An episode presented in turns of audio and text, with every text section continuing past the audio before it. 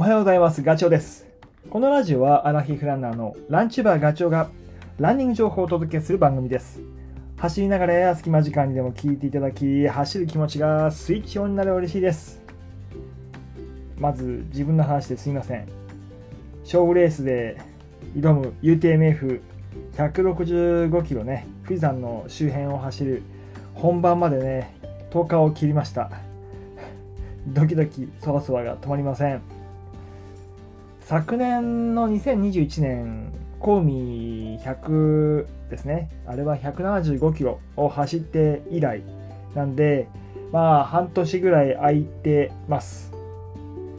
まあ100マイルレースって本当にね、どうなるかわかんないから、えー想像がつかないんだけど、まあ、ただ、公民はね、えーっと、100マイルレース、まあ、32キロ、1周32キロを5周するっていう、まあ、ある意味、こう、ぐるぐるが嫌いでなければ、あと、慣れてしまえば、まあ、なんとかなるなって、まあ、僕的にはね、あの、嫌いではない。えーもう3回走ってるので、まあコースも頭に入っているから、まあ、とはいえ、コロナのね、影響でしばらく、その、まあ、公民以外のそういう長いレースって、100マイルレースって、もうみんな中止になっちゃってたんで、走れなかったんですよね。なので、UTMF のように、いわゆるワンウェイっていう、スタートとゴールが違う、えーそういう100マイルレースは、ほんと久しぶりです。え、いつ以来だろう？新越100マイル以来かもしれないですね。そうすると2019年か。2019年以来です。なので、ちょっとね、ぐるぐる系じゃなくてワンウェイの100マイル、ちょっとどうなるかわかんないけど、楽しんでいきます。まあ、今回のテーマはね、ちょこちょこちょこちょこ走りでもいいんじゃないのっていう、そんなテーマにしてます。まあ、あのー間違いなく、10日後かな？の UTMF はもう僕途中からちょこちょこ走りになってますどこからちょこちょこになるかだけど多分ね50キロ過ぎぐらいかなあのふもとっていうエイドステーションがあるんですけどその辺りじゃないかって僕思ってます。ちょうどあのー最初のねボス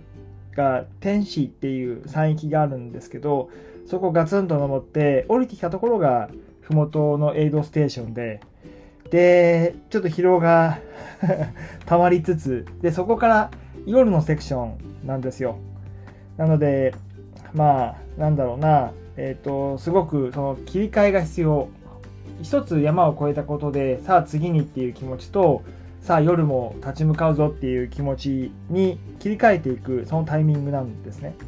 で次はね本栖湖っていうエイドまで、まあ、なんだかんだでね、えーガツン登りはないんですけど登って下ってをこうトレイル進む。でまあ走ろうと思ったら走れるところも多いのでまあそこは体力が残ってれば走るけどまあでもなちょこちょこ走りになるタイミングってこともあってやっぱり歩いたりをしてしまうと思います。でいつの間にか歩いてる時間の方が多くなってきてしまう気がする。で歩いてる時間が長く多くなると、えーどうしてもねあの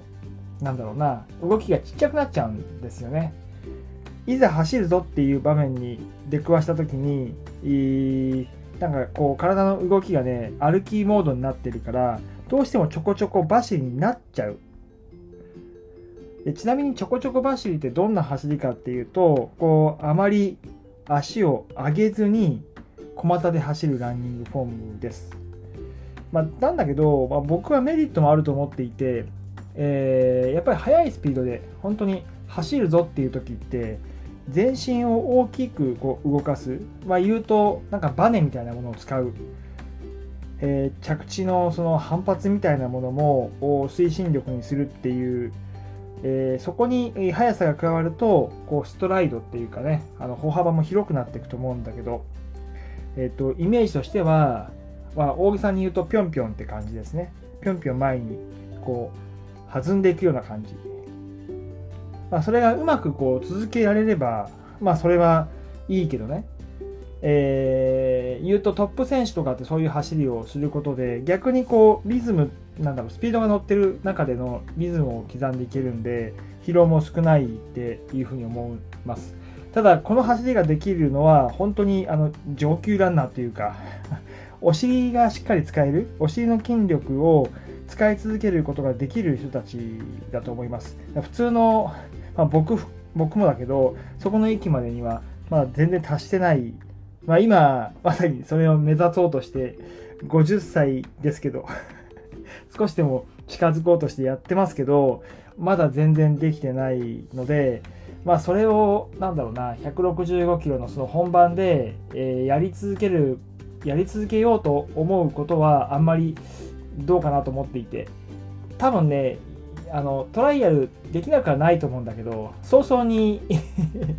ダメになっちゃう気がするからまあそこにあまりこだわることはせず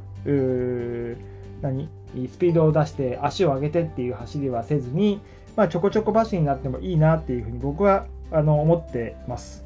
で要はそのちょこちょこ走りっていうのもあの要はね言ってしまうと着地の時とかの衝撃も少ないしバネも使わないのであんまりね。だから身体的にはダメージは少ないっていうふうに思います、えー、上下動も少ないし、えーと、エネルギーも節約できると思うので。だからえっ、ー、とあちょこちょこ走りになっちゃったっていうことを悲観的に思わないようにしようと思ってます、まあ、それはあの短いトレーランのレースとかだったらねちょこちょこ走りしないで走り抜けようなんて思うけど、まあ、今回はちょっと別。ただ、えー、と一つ意識しておかなきゃいけないのが、あ上半身の使い方。これはね、えっ、ー、と、ちょっと意識したい。ちょこちょこ走りだどうしてもね、あの、脚力だけに頼った走りになっちゃうんですよね。足元見ちゃって。だけど、上半身をしっかりと使う。上半身の意識をしっかり持つことがすごい大事だと思います。で、まあ、ランニングの上級者って間違いなく上半身を使ってます。あのこの前ね、あの世界チャンピオンの上田瑠衣選手の動画撮影にあの同行したんですよ。今ね、YouTube の、えー、上田瑠衣チャンネルの、えーと、5, 5, 本5本ぐらいかなあの撮影と編集をお手伝いしていて、えーまあ、瑠衣さんと話す機会があったりとか実際登ってるところをこう目で目の前で見たりとかした時に、えー、まあ、僕も思ったしルイさんも自分で言ってたけど上りの時特に上りの時に特にその上半身の使い方腕振りをもう大げさなぐらいしっかりやると、えー、トップだトップが言ってましたからね。あの要は上に上げようとする時に上半身も一緒にこうリズムよく引っ張っていくっていう動き。これをするかしないかで全然違うと。まあちょっとレベルは違うけど、まあ、ちょこちょこ走りであってもやっぱり上で上半身の方で、えっと、先行してあげる、うん、大体こう上と下って上半身と下半身って連動してるのでそこのギアが噛み合えば足運びが絶対楽になる、えあとは斜めに立つってイメージかな。これあの2日前のラジオでも話したんだけど上体を気持ち倒す。上,、えーと、上体を倒して、えーと、体の軸体軸を母子球側に乗せていくっていう感じです。でかかとを少し浮かせる。でそういうポジション取るとなんだろう足がね前に出やすくなる。走れって誰かに言われたらすぐ走れるような体勢。これがね、えーとベストポジションだと思ってます。倒れすぎず起きすぎずっていう。でこれを、えっと、ちょこちょこ走りの時にも意識することで随分とねあの進みが楽になると思ってるのでまあもう あと残りわずかですけど本番まで、えー、日々の生活の中でもホーム電車待ってる時もねホームでそういう姿勢したりとかあのコピー機の前で紙のすり出しを して待ってる時にもそういう意識を持ったりとかっていうのをしてます。斜めに立つっていうこと。これ絶対有効だと思ってるので、まあ、そんなねえー、最後の最後まで 何かこう楽に有効に効率的にね走ることができないかっていうのを考えてます。はい。今回は以上です。この話が少しでも役に立てば嬉しいです。それではね、また次回の放送でお会いしましょう。ガチョウでした。バイバイ。